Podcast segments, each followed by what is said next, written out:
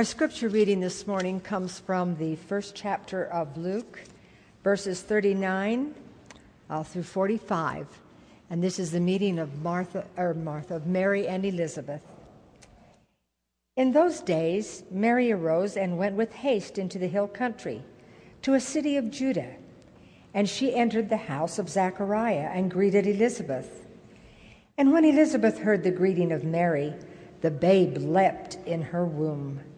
And Elizabeth was filled with the Holy Spirit, and she exclaimed with a loud cry, "Blessed are you among women, and blessed is the fruit of your womb. And why is this granted me, that the mother of my Lord should come to me? For behold, when the voice of your greeting came to my ears, the babe in my womb leapt for joy. And blessed is she who believed that there would be a fulfillment of what was spoken to her from the Lord." Praise the Lord. So we join Mary here in Luke chapter one. And I want to, I want to, in your mind, before we get into this, I want, I want you to realize in your mind that, you know, in Christmas time, we often tell the whole story Uh, and we, we put Matthew and Luke's stories together, and we kind of make them all fit. But, uh, you know, Luke wrote a particular birth narrative, and Matthew wrote a particular birth narrative, and they're they're very different in the things they have to say. And uh, I would invite you, actually, to look at the, the two separately and see how different they both are, and and what you get out of that is that Luke is trying to tell a story in a very particular way, and Matthew is trying to tell the story in a very particular way and trying to convey certain things. And this morning, I point that out because we meet Mary here in verse thirty-nine of the very first chapter of, of Luke.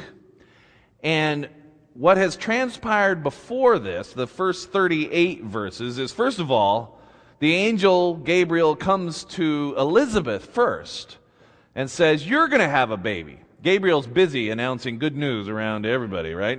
Watch out when Gabriel shows up, because, uh, you know, you may have some things to deal with. So uh, Elizabeth, who's quite elderly and was not expecting a child, because uh, she had been told by all the doctors that it wasn't going to happen. But Gabriel told her otherwise, and then there's a whole business with Zechariah, the dad, that gets involved that uh, uh, we won't get into. But uh, so that's the first few few verses, and then Gabriel shuffles over to Nazareth and visits Mary, and delivers the good news to Mary. "Mary, you are with child," and Mary says, "What? How is that possible? I don't know if you're aware of this, but I'm a virgin," and maybe you got the wrong person. But Gabriel says, "Nope, uh, you have been chosen among all women to bear the Lord, to bear the Messiah." And she kind of says, "Okay, I guess I I guess I'll deal with that." And the angel leaves. And this is where we pick it up now. She doesn't, in Luke, she doesn't go to Joseph. She doesn't go to her parents, as far as we know. It says, "In those days, Mary set out and went with haste to the Judean town in the hill country."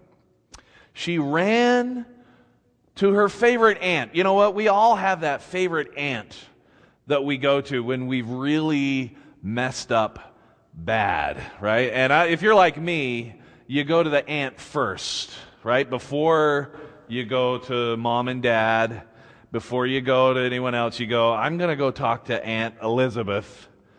I'm going to see what she has to say about all this, because I'm freaking out," right? I can imagine. You got to put yourself in Mary's place. She's probably freaking out quite a bit.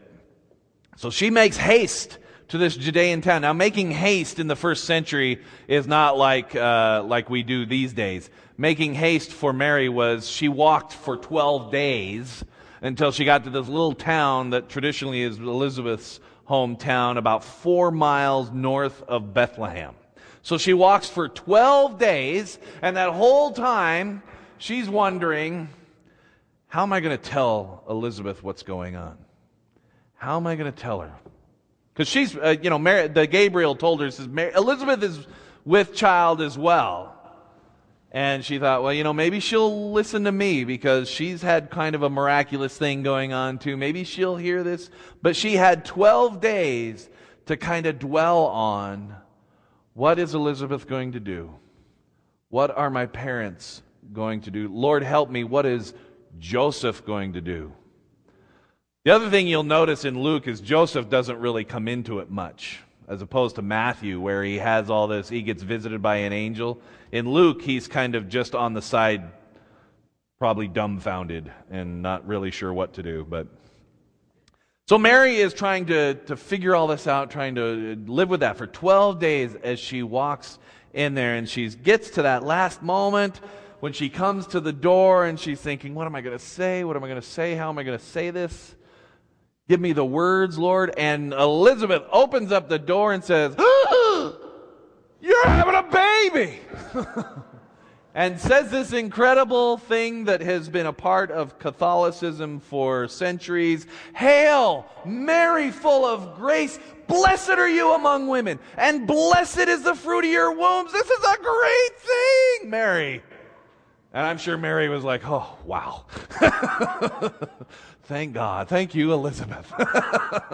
Because Elizabeth was rejoicing. She says, I knew you were coming. The baby inside of me leapt with joy when we heard you coming up the steps. Mary, don't worry. This is going to be a good thing. And Elizabeth says to Mary, calls Mary blessed three times in just that one exchange. Oh, blessed are you, Mary, and blessed is the fruit of your wombs, and you have blessed the world with this great news. And who am I that the, the mother of my Lord, calls Jesus her Lord, should come to me? Elizabeth's feeling blessed that Mary would choose to come and reveal this to her first.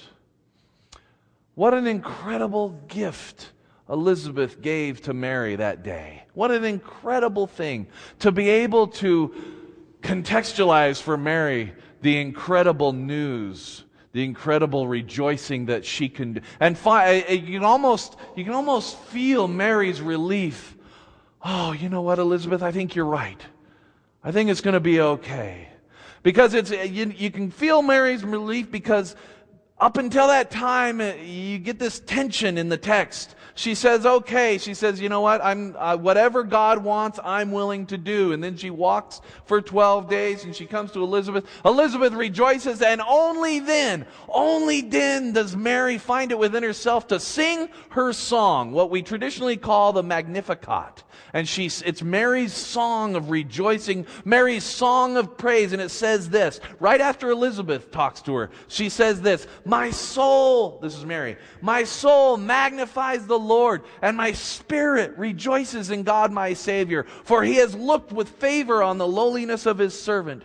Surely from now on all generations will call me blessed, for the mighty one has done great things for me, and holy is his name. His mercy is for those who fear him from generation to generation. He has shown strength with his arm. He has scattered the proud in the thoughts of their hearts. He has brought down the powerful from their thrones and lifted up the lowly. He has filled the hungry with good things and sent the rich away empty. He has helped his servant Israel in remembrance of his mercy, according to the promise he made to our ancestors, to Abraham and to his descendants forever. Only on the heels of Elizabeth's blessing did Mary find within her soul this incredible, far-reaching, prophetic song to sing of this pending birth. What an incredible gift that had, had to be for young Mary. And then she stayed with her for three months. Stayed for the time when John was born. And got to get all that advice you get when you're pregnant for the first time. Oh, yes, your feet are going to swell up. it's going to be awful, and you got to pee twenty times a minute. And, you know, they get to share those secrets, right? Those things that happen and, and all those things. And then Mary got to see the birth of John. And then she went home and was had the strength and the courage and the ability to rejoice with her family. I got news. She probably didn't have to, by, by this time, she probably didn't have to say much. Right? Uh, I got news. And hear me out, because it's good news, I promise. Right? And, uh, you know, because she didn't get stoned to death, which was what, what could have happened had her family not believed her story, we assume that they rejoiced along with her. And Joseph took her as his wife. And they raised Jesus. What an incredible thing. And I, what I'm here to say, I know I know we did a lot of churching before I got up here to preach, and we've only got a few minutes, but I, here's what I've here's what I've got to say today. We, the church, we, First Baptist Church, we, followers of Christ, we are Elizabeth. That is our calling. That is who we are to this hurt and broken world out there. We are Elizabeth. At our very best, what we as the church can be is a place to turn when the world no longer makes sense, when the news that's coming sounds like bad news, but we keep being told it's good news. We can be the place that tur- to turn to when something that feels like a curse can be turned into a blessing. We can uphold those in need and help them get their footing. We are Elizabeth, who can free people up to sing their song. We can be the source of comfort, the source of nurture, the source of caring and compassion to a world deeply in need of caring and compassion. Amen? We, like Elizabeth, can enable people to sing their song of praise and magnify the Lord. That's what we're called to do. We are the source of that release, of that ability. God has entrusted us through Jesus Christ with this incredible calling to be Elizabeth, to be the bearer of blessing, to bless those whom we come in contact with, to help them see how blessed they are by God. Mary couldn't see it until Elizabeth said it. Hail Mary, look at you. You are blessed. Three times she said it. You are blessed. And that's our job. We get to go around telling people, you're blessed. I know the rest of the world says you're ugly, but you're beautiful. I know the rest of the world says you're sinful, but you're not that bad. I've seen worse. The rest of the world says you don't belong. We say you do belong. You are blessed to be here. Amen? Amen. That is our job, to be Elizabeth, to rejoice with and for people who need some rejoicing in their life. How can we be Elizabeth? That's the question. How can we be this for a hurt and a broken world? First of all, we can be a safe place for people to explore what it means to be blessed by God, what it means to be a, to even have the idea of who God is or what God is or or how Jesus can be a part of that. I got here. I'm going to let you in on a little secret, and people are going to be embarrassed that I said this, but this place is full of people who aren't even sure if they believe in God. Did you know that? This place is chock full of folks who are exploring that, going, I don't even, they tell me, they're like, I don't even know if I believe in all this crap. But the music's good. You know, right? They say things like that, but they're here because it's safe to explore. And I pray that we nurture this calling of being a, a safe, comfortable place for people to explore, for people to go ahead and tell us their crazy ideas about what they think about God, and we'll go, okay, that's interesting. Jesus, I think Jesus is a Buddhist. Okay, knock yourself out. We'll help you explore that a little bit, right? We'll help you explore that. Well, that's interesting. Uh, you know, it's a we. I pray that it's a safe place for all of your kooky ideas to get worked out. We need to be a safe, because there's a lot of places that aren't safe out there, aren't there? There are a lot of places that will knock you down when you have crazy ideas, or they'll tell you what you need to believe. And, uh, you know, I get tempted to do that once in a while, but we don't really do that much. We explore it together. We explore it together. And, you know, don't get me wrong. We use the, we use Jesus as our lens for making sense of the world. It is through Christ that we make sense of the world. And that's what, when you come to First Baptist Church, you're going to get a lot of Jesus, right? You're going to hear what Jesus has to say about who God is and how God works in the world. And granted, you're getting our perspective on it, but, you know, we're going to try and make sense of the world through that lens. And this is a safe place to explore that. That's our calling, is to be that safe place. The next thing is, is to, is, is to explore discipleship. And that's kind of what I'm talking about. That is, how do we, how do we align our life to this idea that Jesus has heralded in a kingdom of God that is different than the world we live in. And the best thing we can do as a as a church is to help people kind of explore that and and latch onto that and and learn how to hear the voice of Christ call, and to learn and to explore practices that draw us into a close and meaningful relationship with God and a close and meaningful relationship with each other. That's what discipleship is. It's about learning how to be a follower of Christ, learning how to let my life be transformed by God's blessed Spirit, and to be pointed and guided and, and, and drawn into a new creation, a transformation, and that full and abundant life that Jesus Christ talks about all the time. The third thing is that w- what we can do as a as a church to be Elizabeth to the rest of the world is to love. That was the candle we lit today. It's about love. And the, the problem is we throw this word around all the time. I'm talking about to love as God loves.